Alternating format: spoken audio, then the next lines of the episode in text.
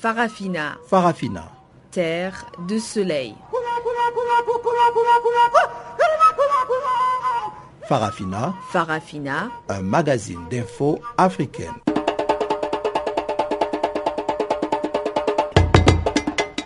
présentation Pamela Kumba. Bonjour à tous et merci de nous rejoindre pour cette nouvelle édition de Farafina sur Channel Africa. La mise en onde de ce magazine des actualités est assurée par Teboro Moussueu. Au sommaire de cette édition.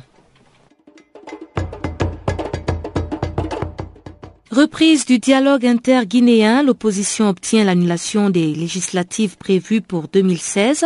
Sénégal, des partisans du PDS affirment avoir démantelé un réseau d'établissements de cartes d'identité et cartes d'électeurs en faveur du parti au pouvoir. Et puis nous reviendrons sur la commémoration de la journée internationale des réfugiés. Comme d'habitude, avant de décortiquer la grande actualité, place d'abord au bulletin des informations. Jacques Kouakou est à la présentation.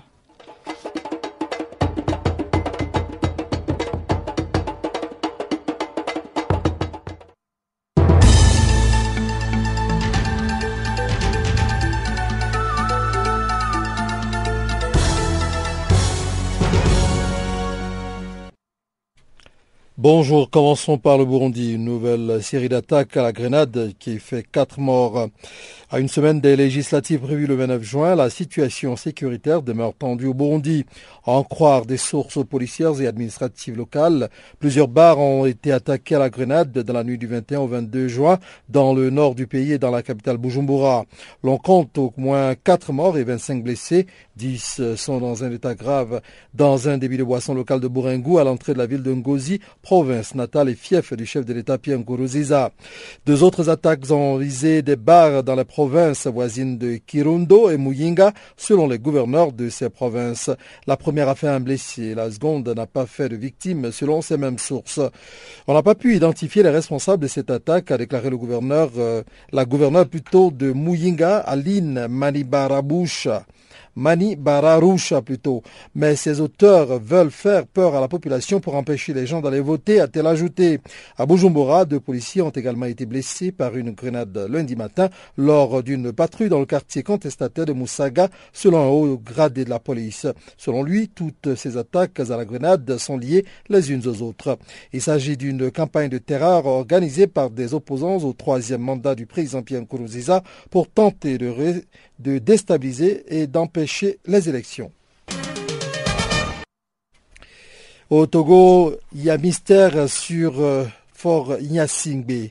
Eh bien, la dernière apparition publique de Fort Nyasingbe remonte au 5 juin.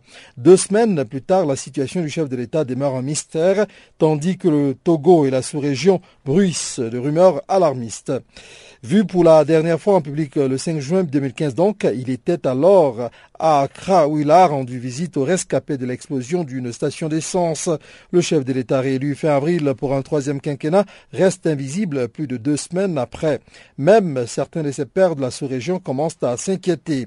Plusieurs chefs d'État ouest-africains ont tenté en vain de joindre leurs collègues togolais, surtout depuis son absence au 25e sommet ordinaire de l'Union africaine qui euh, s'est tenu les 14 et 15 juin 2015 à Johannesburg, indique à notre confrère Jeune Afrique une source diplomatique haut placée.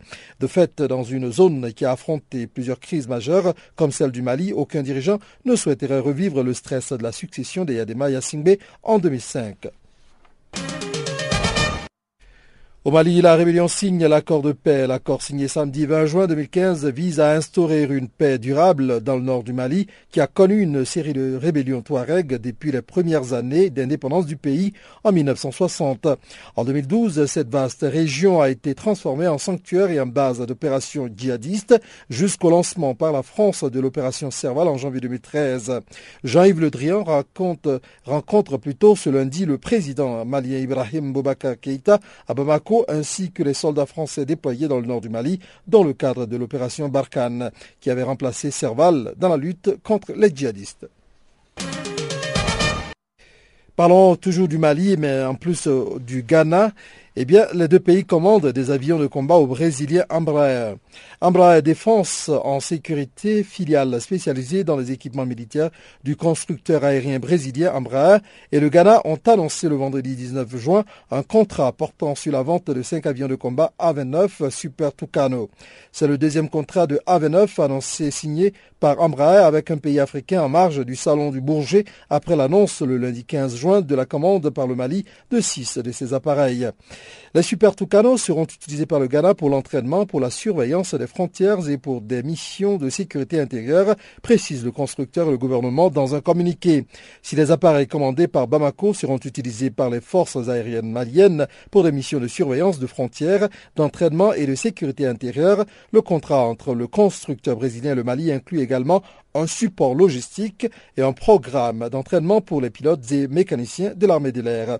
Ni le montant de l'accord signé avec le Mali, ni celui du contrat avec le Ghana n'ont été publiés euh, ont été plutôt rendus publics. Dix pays utilisent d'ores et déjà le Super Tucano dont Embraer a d'ores et déjà livré plus de 190 exemplaires. Terminons par Ebola. Arrêt des essais cliniques du traitement initial euh, qui était jugé prometteur. Il y a encore quelques mois, ce traitement expérimental était censé faire des miracles. Mais vendredi 19 juin, l'espoir suscité par le TKM Ebola Guinée s'est évanoui. La compagnie canadienne à l'origine du médicament, Tecmira Pharmaceuticals, a en effet déclaré que les essais étaient interrompus faute de résultats. En cause, l'inefficacité du traitement sur les patients malades selon des tests menés en Sierra Leone. Selon le communiqué publié par l'entreprise, le TKM Ebola Guinée avait peu de chances de prouver un bénéfice, thérapeutique global. Aucun résultat n'a été publié par la compagnie qui assure que les données récoltées seront analysées et recoupées pour pour interpréter autant pour moi les résultats, a expliqué au New York Times le professeur en charge de l'étude Peter Orby. Plusieurs scientifiques avaient émis des doutes sur les essais cliniques réalisés par Tecmira Pharmaceutical en Sierra Leone, pays durement affecté par Ebola. Aucun placebo n'était ainsi administré, empêchant de constater l'efficacité du traitement selon ses détracteurs. Plusieurs essais cliniques ont également été décrits comme prometteurs, parmi eux le Z-MAP ou encore le Famivipavir. Le premier, un cocktail d'antibiotiques, est toujours à l'essai. Il est testé depuis février aux États-Unis, au Libéria et aussi en Sierra Leone, le magazine Science.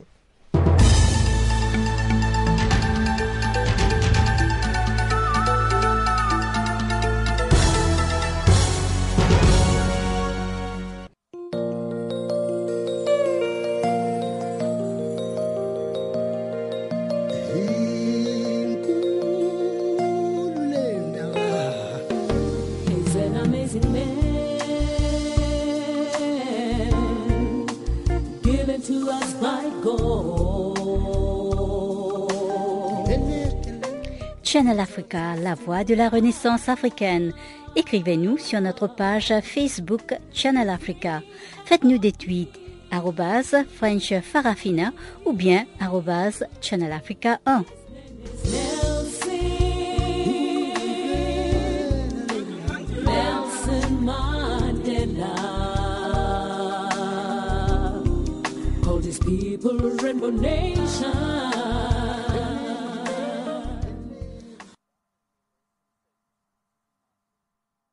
Rebonjour à tous, la Guinée démarre ce magazine des actualités en français.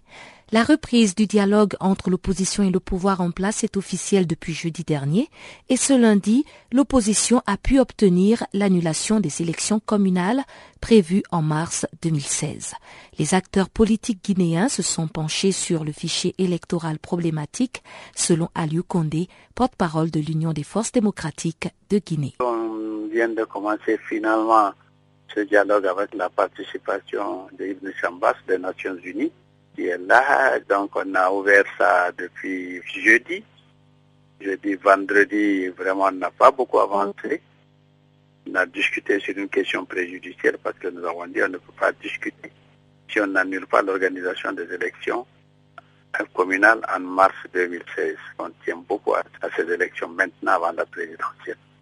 Alors il y a juste 30 minutes que la question vient d'être réglée. Maintenant, donc, nous allons reprendre le débat à 14 heures et entrer dans le vif du sujet. Parler maintenant du fichier qui a été tripatouillé entre temps. Nous notre problème qui vient d'être créé. On est recensé des enfants, mais des mineurs, mais c'est extraordinaire dans leur zone. Donc on va aller parler de ça, on va parler de la CENI. On va parler de tout ce qui est problème électoral. D'accord. Ce que je voudrais confirmer avec vous, c'est donc vous avez pu obtenir l'annulation des élections communales alors pour euh, l'année prochaine? Oui, en 2016, oui, oui, c'est annulé. Maintenant, on fixera un nouveau calendrier dans les débats. Et le gouvernement, la partie au pouvoir, n'a pas posé une condition ou bien ils ont accepté sans, euh, sans trop de complications? En que ça ne devrait pas avoir d'incidence sur l'élection présidentielle. On dit allons au débat. Nous, le, débat, c'est parce que c'est pour qu'il y ait la paix. Et tout ce qui doit concourir à la paix, il faut prendre les décisions en conséquence. Pour le moment, on dit d'accord, on, on, va aller. Nous, on veut les élections avant les présidentielles. Maintenant, s'ils nous disent que c'est trop proche, alors on leur demandera de reculer. Le président, simplement qu'on parlera de la présidentielle pour le moment. Et comme nous, on pense que tout est prêt, que dans deux mois, on peut organiser au maximum deux mois, c'est 45 jours à deux mois, confirmé par une mission des Nations Unies depuis septembre. C'est tout. On va aller se battre maintenant, à partir d'aujourd'hui, on verra. Qu'est-ce qui va être prêt dans deux mois? Non, les communales, c'est-à-dire que euh, techniquement, les communales peuvent être réalisées dans 45 jours à deux mois une fois que la décision est prise, surtout si ils sont de bonne foi. Donc nous, on va demander d'organiser les élections maintenant, dès maintenant, avant les présidentielles. C'est notre objectif. Et pour les élections communales, donc vous n'avez pas besoin de revoir euh, le fichier électoral? Non, en principe, on n'avait pas besoin parce qu'on s'était entendu d'améliorer la cartographie de, de l'élection de 2013. C'était l'entente. Et c'est ce qui a été fait. On avait recruté un cabinet malien à 2 millions de dollars qui a fait tout ce travail. Maintenant, ils veulent qu'on jette tout ça par la fenêtre. Il a tout fait, les cartes d'électeurs, il a tout préparé, tout est prêt. Donc il suffit d'appeler les électeurs et d'aller. Et puis elles sont communales, elles sont locales. Donc, euh, quel que soit ce qui est révision ou pas, ça ne change rien dans les localités. C'est des fiefs, c'est connu. Il n'y a que quelques villes où ça va être disputé, mais s'il n'y a pas eu une révision, bon, c'est dans, dans tous les camps. Donc tout le monde c'est la même euh, logique pour tout le monde. Il faut préciser que ce dialogue se tient en présence du représentant spécial de l'ONU en Afrique de l'Ouest et ce dernier a garanti la disponibilité de la communauté internationale à aider la Guinée à organiser des élections crédibles, inclusives et transparentes. L'élection présidentielle qui est prévue le 11 octobre est maintenue pour cette date. Bonjour à tous, c'est Yvonne Chaka Chaka. Vous écoutez Channel Africa la voix de la Renaissance africaine. Retrouvez-moi sur www.princessofafrica.com. Au Mali voisin, le ministre français de la Défense, Jean-Yves Le Drian, est attendu pour encourager l'accord de paix signé ce week-end par le dernier groupe rebelle, l'Azawad. On fait le point avec Juliette Ilondo. C'est enfin arrivé, le groupe rebelle de l'Azawad a signé ce week-end l'accord de paix visant à pacifier le pays. Le grand problème à présent est l'application de cet accord sur le terrain. Un comité de suivi de l'accord, composé notamment de la médiation des différentes forces armées sur le terrain au nord, de la MINUSMA et de plusieurs pays et institutions, a tenu dimanche sa première réunion, et cela a été plutôt laborieux. Un diplomate compare la première réunion du comité de suivi de l'accord de paix au premier numéro d'un journal. Donc tout n'a pas été parfait. Un problème de leadership a surgi au sein de certains groupes armés. Résultat, les délégations contenaient 15 membres alors qu'il n'en fallait que 5. Des divergences ont éclaté publiquement, pas entre groupes rivaux, mais à l'intérieur même des mouvements armés. La rencontre a malgré tout pu se tenir. On sait par exemple avec quasi certitude que la mission de l'ONU au Mali assurera le secrétariat du comité. La présence algérienne à la tête du comité de suivi fait grincer des dents en coulisses. Par ailleurs, pour le fonctionnement de cette structure, un règlement intérieur sera, on l'espère, rapidement élaboré. Un consensus semble se dégager pour que le local du comité de suivi de l'accord soit installé à Bamako. Reste qu'il faut aller vite, entretenir la flamme. Pour les plus optimistes, il faut encore quelques semaines pour que le comité atteigne sa vitesse de croisière. En attendant, les quatre groupes de travail créés s'apprêtent à s'entendre sur le mode de fonctionnement. Pour revenir sur les motivations qui ont poussé les groupes rebelles à signer cet accord, Kassim Traoré, un analyste politique, pense que ce groupe rebelle n'avait pas de choix. Pour moi, il n'avait pas le choix, hein, parce qu'il n'allait pas continuer à se battre éternellement. chaque conflit, chaque guerre euh, finit toujours par euh, cette concertation, le dialogue. Ne faut pas continuer éternellement à utiliser les armes contre leur propre population. La CEMA n'avait plus le choix dans la mesure où euh, elle a demandé des, des, des raménagements qu'elle a obtenus. Elle a obtenu deux documents, dont le premier le relevé sécuritaire et puis euh, le second document c'est la synthèse euh, des rencontres qu'ils ont eues récemment avec euh, les différentes parties. Et il y a eu aussi le retrait du Gatia de, de la ville de Menaka. Donc pour moi, elle ne pouvait pas aussi continuer quand même à se battre éternellement parce qu'elle allait finalement se battre contre qui? C'est les populations, les civils qui n'ont pas d'armes, des populations qui aujourd'hui souffrent pour sa part, le secrétaire général de l'ONU a salué samedi 20 juin la signature à Bamako de l'accord pour la paix et la réconciliation au Mali par les groupes armés de la coordination. Il souligne que le gouvernement du Mali et les groupes armés de la plateforme avaient déjà signé cet accord le 15 mai dernier. Ban Ki-moon a félicité toutes les parties maliennes et l'équipe de médiation dirigée par l'Algérie pour leurs efforts qui ont mené au parachèvement du processus de signature, ajoutant que la voie était ouverte pour la mise en œuvre intégrale de cet accord. La paix au Mali demeure la responsabilité du Mali et des Maliens, a-t-il déclaré, tout en rappelant que les dispositions de cessez-le-feu devraient être appliquées par toutes les parties concernées. Au Sénégal, les partisans du PDS, Parti démocratique sénégalais de l'ex-président Maître Abdoulaye Wade, ont démantelé dimanche un réseau de confection de cartes d'identité et cartes d'électeurs dans la ville de Pikine, dans le nord. Les cartes étaient confectionnées dans les locaux de la permanence de l'Alliance pour la République, parti au pouvoir. Les détails avec la Minba, militant du PDS. Vous savez, il y a un processus électoral qui est organisé. Il y a une commission qui est chargée de réinscrire les Sénégalais qui veulent avoir la carte d'électeur. Maintenant, pour la carte nationale d'identité, c'est le ministre de l'Intérieur qui doit le faire au niveau des commissariats de police ou au niveau du ministère. Bon, il y a trois jours, les responsables du PDS ont été informés qu'il y a une équipe du ministère de l'Intérieur qui était en déplacement chez un responsable politique de l'APR. L'APR, c'est le parti au pouvoir. Ils ont été là-bas pour confectionner des cartes d'identité et d'électeurs à des Sénégalais, militants de l'APR. Et les militants du PDS qui ont été informés ont refusé cela et ont voulu simplement y mettre terme. Ça a créé un bruit, finalement ça a été arrêté. Le même processus est en train de se passer au niveau de Nyoro, département qui est au centre du Sénégal, après Kaulak. Voilà la situation. Maintenant, le, parti de l'opposition, les partis de l'opposition ont été saisis de la question. Ils se concertent pour voir quelle est la position à adopter par rapport à cela. Est-ce que tout de même les partisans du PDS ont saisi euh, la justice? Non, pour l'instant, on n'a pas encore saisi la justice. On a demandé à tous nos militants de, de s'opposer à cela partout où les gens puissent se rendre. Et puis maintenant, la direction du parti doit statuer sur la question cette semaine-là pour voir quelle attitude prendre par rapport à ça. Est-ce que vous savez quand même à peu près, peut-être une estimation du nombre de cartes qui ont déjà été distribuées? Non, on ne sait pas encore. On ne sait pas encore pour l'instant le nombre de cartes. Mais euh, d'après vous, c'est dû à quoi? Est-ce que c'est une peur de perdre aux élections?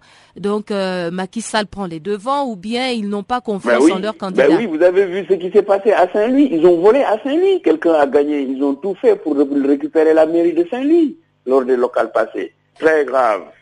Oui. Donc ces gens qui sont capables de ça peuvent être capables, sont capables aussi de faire pire. Donc vous voyez un peu. Mais quelque part, est-ce que ce n'est pas un peu contradictoire? Enfin, depuis le début de l'année, on parle euh, d'un président, de Macky Sall, qui voudrait revoir le nombre d'années de mandat, remettre ça à 5 au lieu de 7. je vais vous dire une chose. Ça, c'est un engagement et il est en train de se dérober. Parce qu'aujourd'hui, il ne parle plus de, de réduction de mandat, il parle de référendum 2016. S'il fait un référendum 2016, mois de mai 2016, si les Sénégalais disent oui, monsieur le président, réduisez votre mandat, donc ça veut dire que 2017, février 2017, il doit y avoir des élections. Pensez-vous que raisonnablement, le Sénégal a les moyens de tenir deux élections d'envergure nationale en moins de six mois? Vous le pensez? C'est irréaliste. Le budget, les, conditions techniques, matérielles. Eh ben voilà. Où est-ce qu'on va trouver cet argent-là pour un pays qui se dit sous-développé? Donc Macky Sall est en train de se dérober de sa promesse. Il n'en veut plus parce qu'il sait que le pays va le sanctionner. Ça, il le sait. Toutes les promesses qu'il avait tenues, c'est du vent. Ça, moi, je vous le dis et je vous le confirme. Mais pourquoi réduire le nombre de mandats pour se représenter encore? Mais non, même, même, si tu veux réduire le mandat, mais il faut être concret. Euh, toi, tu as dissous le Sénat sans autorisation, de, sans concertation. Tu as voyagé, tu es rentré, on t'a dit que oui, le pays va mal. Tu as pris de ta responsabilité, tu as pris un décret, tu as dissous le Sénat qui est une institution de la République. C'est toi qui nommes le président du Sénat, de, l'Assemblée nationale. Tu dis à ta majorité, vote telle personne, on vote. Si tu veux réduire ton mandat, tu n'as pas besoin de toute une gymnastique. Tu peux faire ta, ton projet de loi et demander à ta majorité de voter. Au lieu de vouloir réorganiser un référendum, reposer la même question qui ne, au peuple, alors que ce n'est pas une question qui concerne le peuple, c'est un engagement personnel. C'est un peu ça le drame.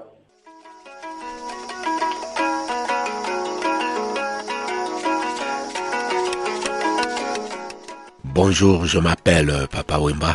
Take a body hand. Show me the way I can go. Vous écoutez. Show me the way I can go. Take a body hand. Canal Africa.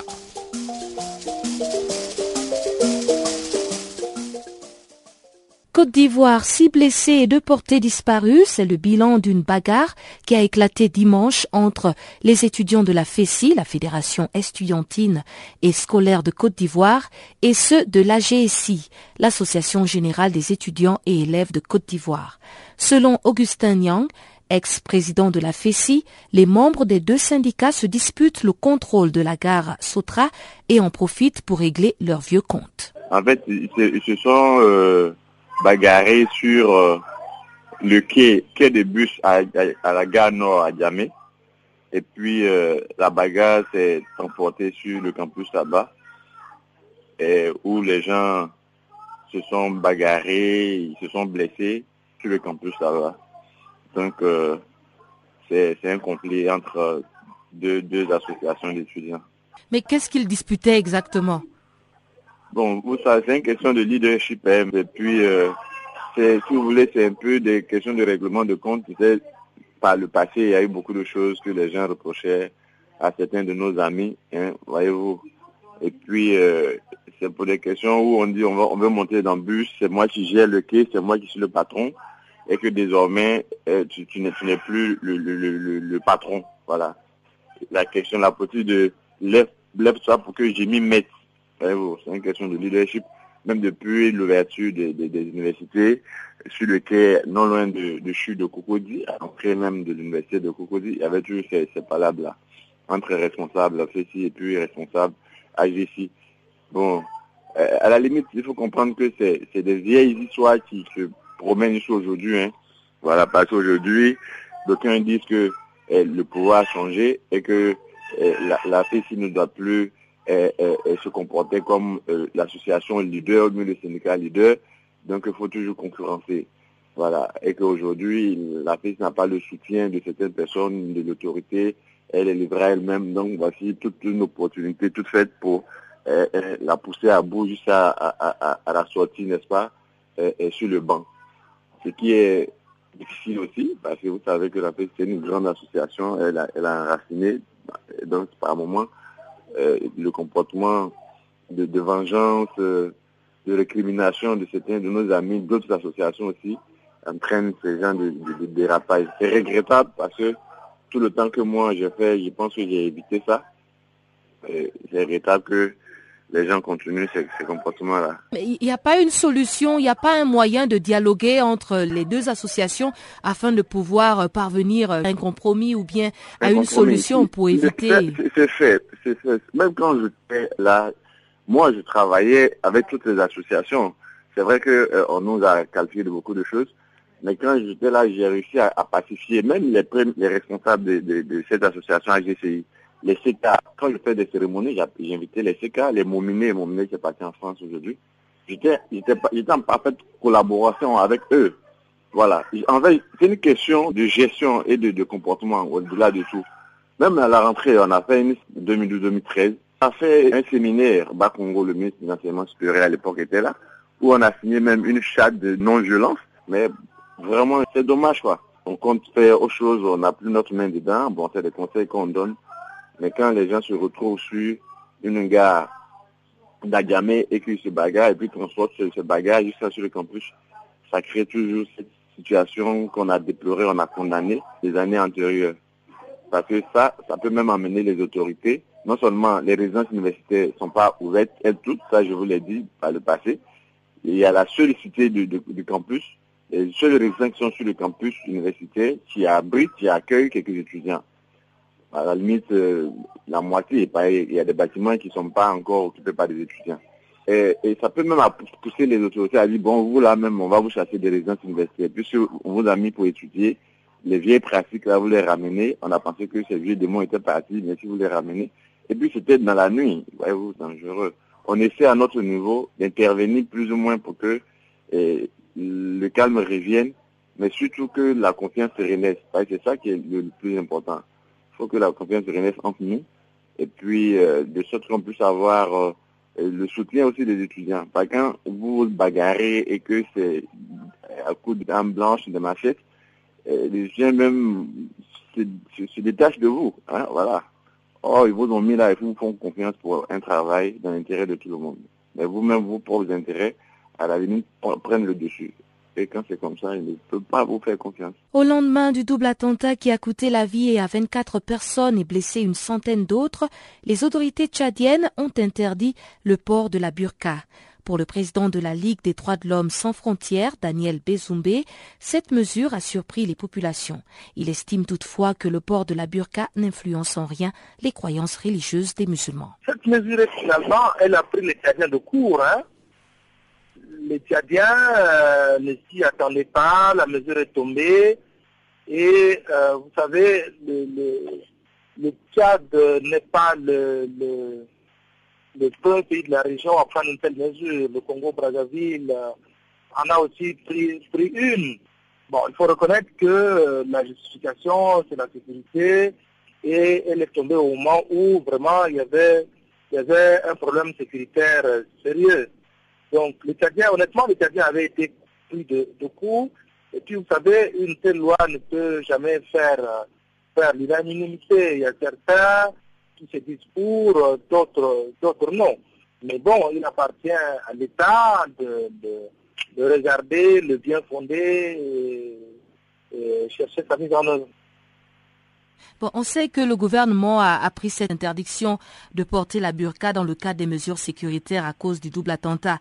Mais est-ce que depuis la semaine dernière, c'est respecté dans la ville? Bon, un tout petit peu, mais ce n'est pas, ce n'est pas très perceptible du fait que euh, cette tenue n'est pas portée par beaucoup de Tchadiens. Hein. C'est une petite minorité qui essaye de porter mais euh, dire que est-ce que la mesure est respectée ou pas, euh, pour l'instant, euh, il faut donner du temps au temps pour voir et pour voir et dire avec exactitude oui ou non elle est respectée. Pour l'instant, vraiment, elle n'est pas perceptible du fait que j'ai une petite minorité qui porte cette tenue-là.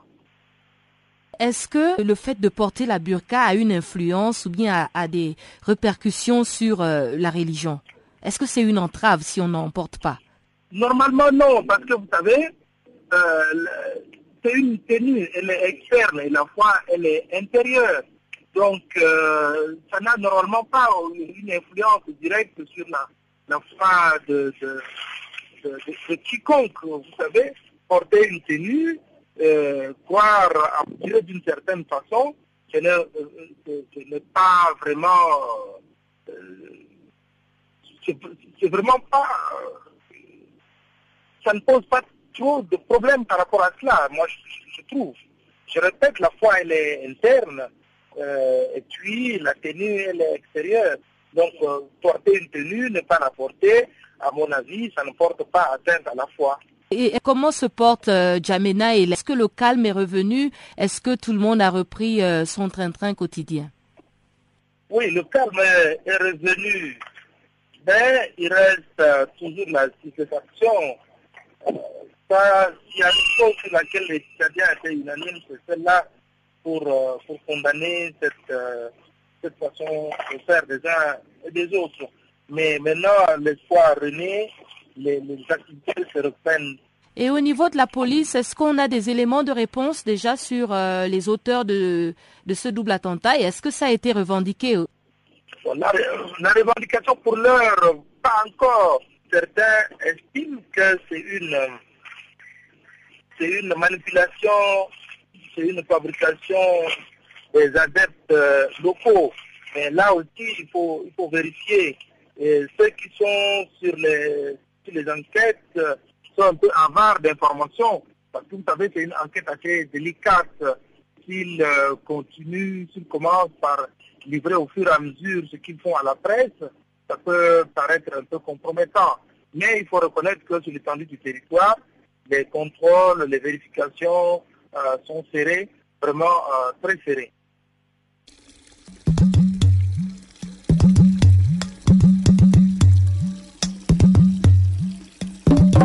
Vous écoutez Channel Africa à la radio et sur internet www.channelafrica.org.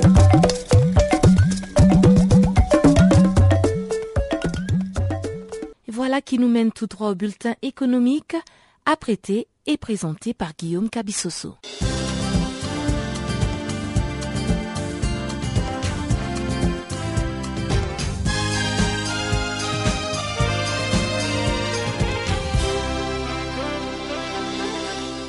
Bonjour à toutes, bonjour à tous. Le ministère des Finances et de l'économie du Zimbabwe a décidé l'abandon de la monnaie nationale. À cet effet, les réserves Bank of Zimbabwe donnent à ses ressortissants la possibilité d'échanger leurs billets contre des dollars américains. Pendant les trois mois que cette opération va durer, soit jusqu'au 30 septembre prochain, un dollar américain sera échangé contre 35 millions de milliards de dollars zimbabwéens en croire les gouvernements zimbabwéens, sa décision fait suite à la crise économique qui traverse les pays depuis des années et qui a eu pour conséquence de dévaluer la monnaie dans un pays qui a connu une inflation sans précédent et où l'économie a plongé de 2,6% par an selon les chiffres du Fonds monétaire international. Les volumes des investissements étrangers au Mozambique s'est élevé à 8,9 milliards de dollars en 2014. Ces investissements proviennent essentiellement des Émirats arabes unis, des États-Unis, du Portugal et de l'Afrique du Sud, a annoncé le ministre adjoint mozambicain de l'économie et des finances Amélia Nankari. Dans un entretien accordé à l'agence panafricaine, en abrégé APA, Nankari a expliqué qu'en 2014, le Mozambique a réalisé une moyenne de 480 projets dans différents secteurs, ajoutant que la majeure partie de ces projets ont été réalisés dans l'ouest du pays et dans les provinces du nord où les entreprises étrangères s'activent dans l'exploitation du charbon et du gaz naturel. Comparé au volume des investissements réalisés en 2012, le pays a enregistré un bond important allant de 5,6 milliards à 8,9 milliards de dollars en 2014. Un investissement dont l'industrie extractive a été le principal secteur bénéficiaire selon le ministre. Dans les secteurs d'emploi, les statistiques montrent que quelques 7400 emplois ont été créés au cours du premier trimestre de 2015 dans un pays qui entend sortir des années de pauvreté et de dépendance ce grâce notamment à plus de 30 milliards de dollars investis dans les secteurs de l'exploitation du gaz naturel liquéfié qui doit atteindre une capacité de production de 20 millions de tonnes par an. L'État malien et les groupes panafricains Iranov ont signé un contrat pour le financement, la construction et l'exploitation du barrage hydroélectrique de Kenya. La cérémonie de signature a eu lieu à Bamako en présence des trois ministres maliens et des deux représentants du groupe Iranov, dont son directeur général Marc Alberola. Prévu pour être opérationnel en 2020, ces projets d'une durée de 30 ans et dont le coût est évalué à 110 millions d'euros doit connaître un début de réalisation en 2016. À son terme, le contrat signé va permettre au barrage de Kenya situé à 35 km à l'est de Bamako de fournir une puissance de 42 MW. D'après les premières simulations de la Banque mondiale, le barrage de Kenya produira environ 175 GWh par an, ce qui correspond à la consommation annuelle de 175 000 foyers au Mali. La signature de cette convention fait suite à plusieurs années de travail entre les ministères de l'énergie et de l'eau du Mali et IFC, une structure de la Société financière internationale avec laquelle ils ont ensemble réalisé des études préliminaires de faisabilité du barrage hydroélectrique de Kenya le gouvernement burkinabé vient d'adopter un contrat plan entre l'État et la Société nationale d'électricité du Burkina Faso, son label en pour la période allant de 2015 à 2019. À en croire l'État burkinabé, l'objectif visé à travers ces contrats plans est de réaliser des investissements significatifs sur le plan de la production, du transport, de la distribution et de la commercialisation de l'électricité. Une stratégie qui a pour ambition de faire face à la croissance des besoins de l'économie et des ménages. C'est l'opérateur chargé de la fourniture et de la distribution de l'électricité. La Sonabel a reconnu avoir des problèmes financiers causés entre autres par un déficit cumulé d'environ 50 milliards de francs CFA. Pour faire face au délestage et aux difficultés d'approvisionnement en combustible, le gouvernement a débloqué un montant de 5 milliards de francs CFA pour constituer un stock de sécurité dans les unités de production de la société. Selon la Société nationale des hydrocarbures, SNH, la production pétrolière du Cameroun est remontée au-dessus de la barre de 100 000 barils par jour pendant le premier trimestre 2015. La CNH explique que cette situation d'augmentation serait le résultat de trois facteurs essentiels, à savoir l'entrée en production du champ des Dissoni, la réactivation du champ des Locolés et l'utilisation des techniques de récupération qui permettent d'optimiser les champs matures du bassin des Rio del Rey. D'après les données avancées par la Société nationale des hydrocarbures, le Cameroun avait produit 24,4 millions de barils en 2013 contre 27,5 millions en 2014 une nette croissance qui fait espérer à l'entreprise publique camerounaise d'électricité une hausse de 12,9% en 2015.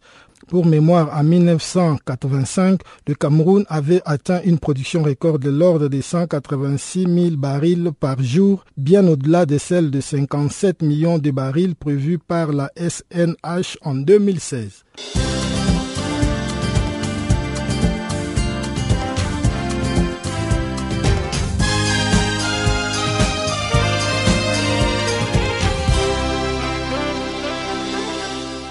Lutte contre le trafic des migrants, l'Europe décide de passer à l'action.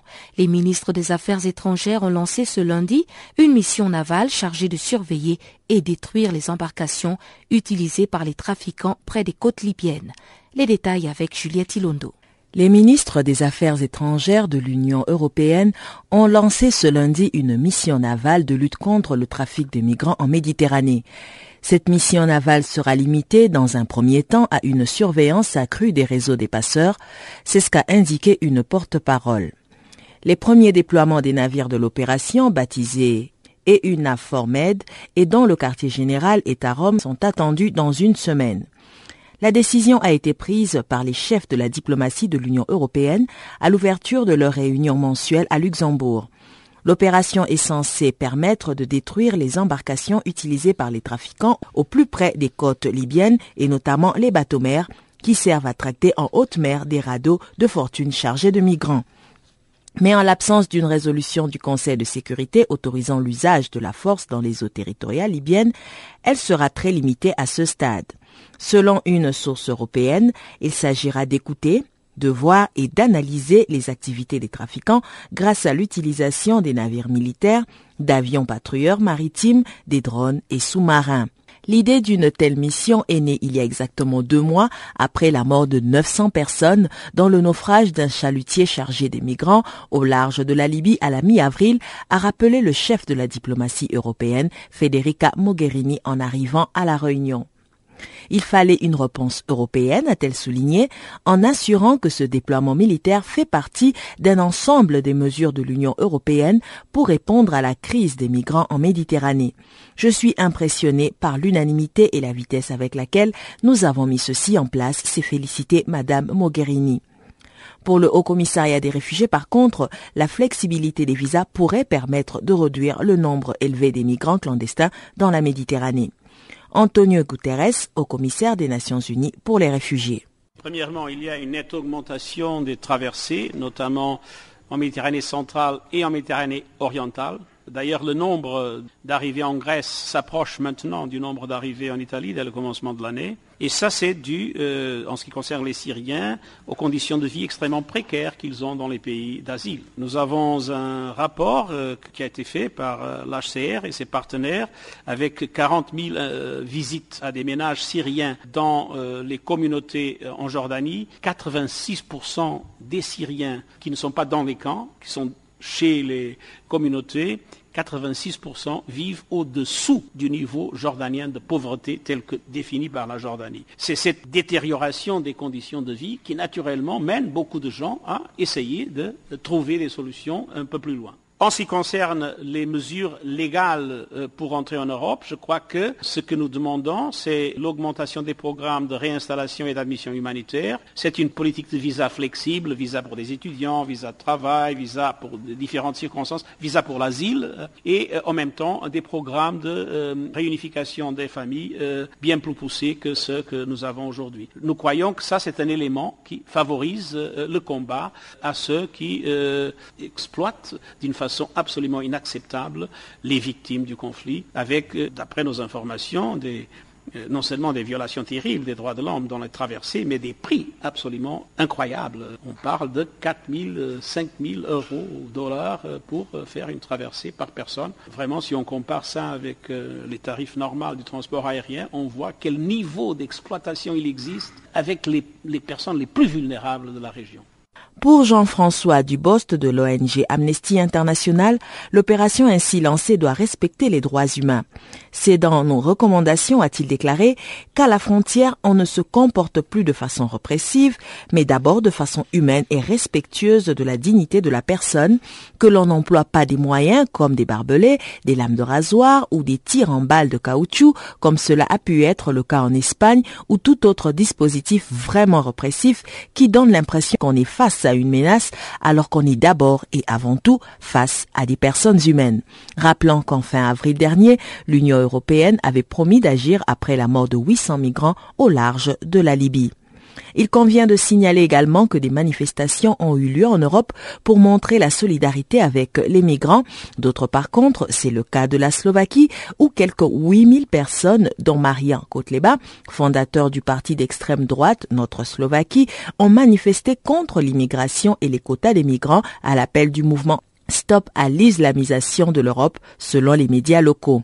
La police avait dû intervenir pour séparer quelques 200 personnes qui tentaient de bloquer le cortège. Les manifestants protestaient contre une décision de la Commission européenne selon laquelle la Slovaquie, 5,4 millions d'habitants, devrait accueillir 471 migrants en provenance d'Italie et 314 de Grèce. Et parlons justement de migrants. L'Afrique, à l'instar de la communauté internationale, commémorait le 20 juin la journée mondiale des réfugiés. Pretoria, la capitale politique sud-africaine, a organisé une conférence informative sur le statut de demandeur d'asile. Bonaventure, réfugié rwandais en Afrique du Sud, revient sur le problème de xénophobie auquel sont confrontés beaucoup de demandeurs d'asile dans la nation arc-en-ciel. Il y a beaucoup de, défis. Euh, euh, surtout en Afrique, en Afrique du Sud. Euh, c'était vraiment une opportunité pour les gens s'exprimer. Et comme tu l'as vu toi-même, euh, on a eu la jointe du ministre de, l'Intérieur. donc, c'était vraiment une opportunité pour s'exprimer, pour voir l'engagement du gouvernement sud-africain avec les réfugiés ici. Alors, vous avez entendu la vice-ministre euh, de l'Intérieur parler d'un certain nombre de réformes qui ont été mises en place afin de euh, faciliter et peut-être euh, contrôler aussi le processus d'allocation de permis de statut de réfugié. Alors, selon vous, est-ce que c'est avantageux pour les réfugiés qui vivent ici ou bien ça aura toujours des conséquences négatives sur leur façon d'appliquer? À mon avis, il y a toujours des conséquences euh, parce que euh, le grand problème des réfugiés ici, c'est la xénophobie. Euh, à mon avis, c'est éduquer les, Sud-Africains à comment cohabiter avec les réfugiés et, après les, réformes administratives. donc ça peut aussi fait partie de ce processus. Depuis que vous êtes ici, est-ce que vous vous sentez euh, euh, maintenant intégré dans la communauté sud-africaine ou bien vous vous sentez, vous vous considérez toujours comme un réfugié? À mon avis, je ne crois pas, parce que moi, personnellement, j'ai eu quelques incidents de la xénophobie. et en général, je ne crois pas aussi, parce que l'intégration ici en Afrique, en plus, ce n'est pas facile. je crois que aussi c'est l'histoire de l'apartheid. Donc, les, les divisions among les, les Sud-Africains, ça nous a affecté vraiment d'une façon visible. Mais est-ce que vous pouvez partager avec nous peut-être vos plus beaux moments en tant que réfugié dans ce pays? Oui, bien sûr. J'avais appris beaucoup de choses en Afrique du Sud. Par exemple, Mandela, il était vraiment un, leader admirable. Je me que aussi nos, nos, leaders dans nos pays,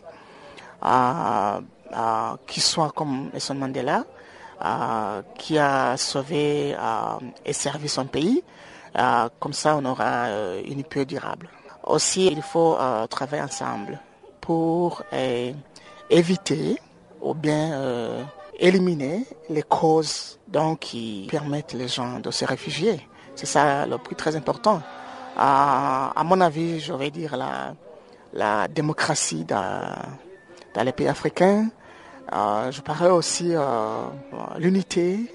c'est ça, à mon avis, que ça va aider à, les gens à ne pas euh, bouger euh, comme ils veulent.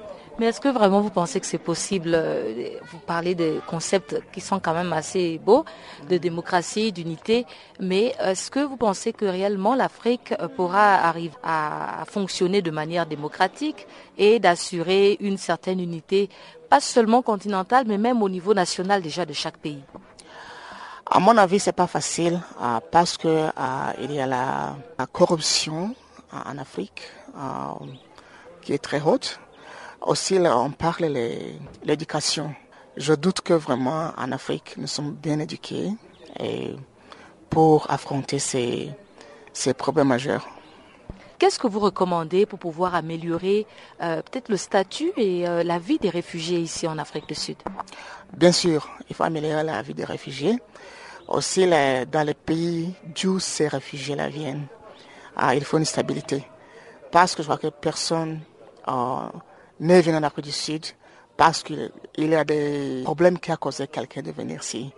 Alors, à mon avis, pour une solution durable, donc ça commence dans les pays d'où les réfugiés viennent. Je disais tout de suite l'unité, la, démocratie, donc les conditions meilleures économiques tant que sociales. Mais tu vas où comme ça?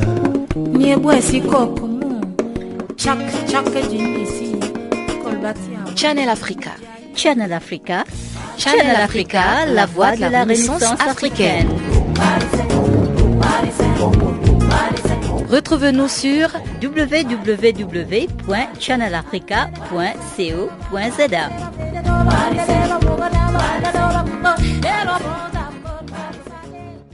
Nous sommes presque à la fin de ce magazine des actualités, mais avant de nous quitter, suivez le bulletin des sports de Guillaume Cabissoso.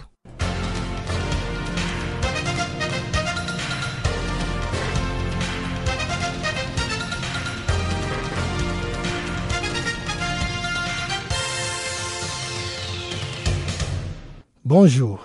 La Serbie est championne de la 20e édition de la Coupe du monde de football de moins de 20 ans après son succès 2-1 sur le Brésil. Une victoire obtenue après prolongation et qui a permis aux Serbes de s'offrir leur premier titre dans cette compétition. Il a fallu attendre la deuxième mi-temps, soit la 70e minute, pour voir l'ouverture du score par les Serbes Mandik après une première mi-temps mois disputée. L'égalisation brésilienne va intervenir juste trois minutes plus tard, soit à la 73e minute un but signé Pereira et qui relançait de plus belle une rencontre dont l'issue devait se décider à la 118e minute, d'autant plus qu'à la fin du temps réglementaire, Serbes et Brésiliens étaient à un but partout. Une prolongation qui s'est jouée sous une pluie torrentielle permettant à Naximovic de battre Jean le portier brésilien pour offrir à la Serbie le titre de champion dans une épreuve à laquelle elle prenait part pour la première fois en tant que nation indépendante. Dans les matchs pour l'attribution de la troisième place, un choc entre pays frères pour un match qui n'avait rien d'amical, ce sont les Maliens qui ont pris les dessus sur les Sénégalais. Score du match 3 buts à 1. La Serbie succède ainsi à la France, tenant du titre de la 19e édition organisée en Turquie. Pour l'instant, les yeux sont tournés vers la Corée du Sud qui va accueillir la 21e édition de cette compétition en 2017. En marge de la Coupe du Monde des moins de 20 ans, le ballon d'or Adidas a été attribué au Malien Adama Traoré, alors que le soulier d'or est revenu à l'Ukrainien Viktor Kovalenko, meilleur buteur avec 5 buts. Quant au gant d'or, il a été raflé par le gardien serbe Predrag Rajkovic. Dans la Coupe d'Amérique qui se joue au Chili, le Brésil et le Pérou sont les derniers pays à se qualifier pour les huitièmes de finale. Les Brésiliens ont dominé le Venezuela 2-1 alors que la Colombie et le Pérou ont fait un match nul de 0 but partout. Le Brésil termine en tête de ses groupes C avec 6 points. Il est talonné par le Pérou, deuxième avec 4 points. Samedi, le Chili a confirmé sa position de leader du groupe A avec 7 points en s'imposant 5-0 devant la Bolivie. Une équipe de la Bolivie qui, malgré une défaite cuisante, se place en deuxième position du groupe A, synonyme de sa qualification pour les quarts de finale.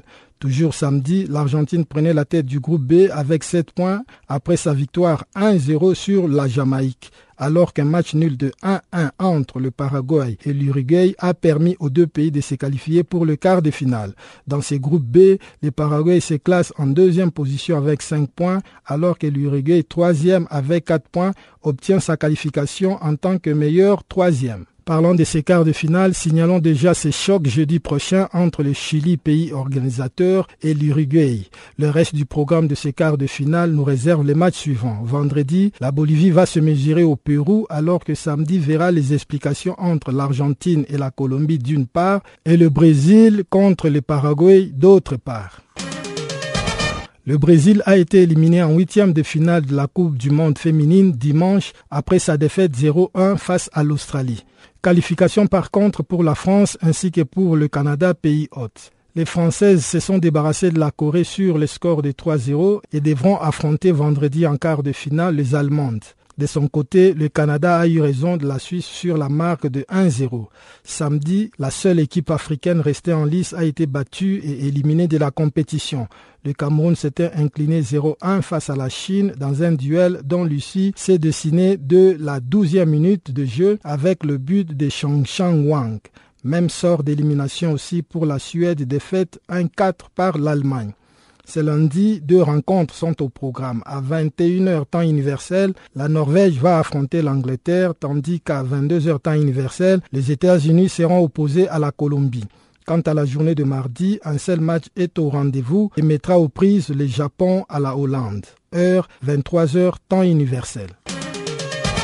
Le Kenya a raflé la Coupe d'Afrique des Nations de volleyball dames, ce après sa victoire sévère ce, après sa victoire sévère samedi face à l'Algérie, les Arambes Stars ont battu les Algériennes sur la marque de 3-7 à 0, soit 23-17, 25-21, 25-20. Avec cette victoire, les Kenyans ont été sacrés pour la neuvième fois de leur histoire dans ces prestigieux tournois biannuels des volleyball du continent africain. De leur côté, les Camerounaises ont pris la troisième place après une victoire serrée obtenue presque à l'arraché sur les Sénégalaises 3-7 à 2, soit 25-19, 23-25, 14-25, 25-13 et enfin 17-15. Finaliste de l'édition 2015 qui a eu lieu du 10 au 21 juin à Nairobi, Kenyan et Algériennes vont représenter l'Afrique à la Coupe du monde féminine de cette discipline prévue au Japon du 22 août au 6 septembre 2015.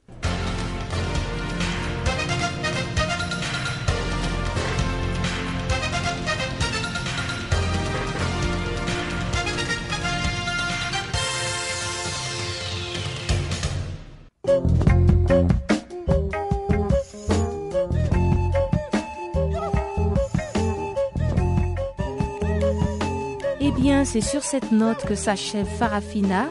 Merci d'avoir été des nôtres et restez connectés sur notre page Facebook Channel Africa. Faites-nous des tweets French Farafina et visitez notre site internet www.channelafrica.co.za. Voilà, on se retrouve donc demain pour un autre périple des actualités panafricaines. Au revoir.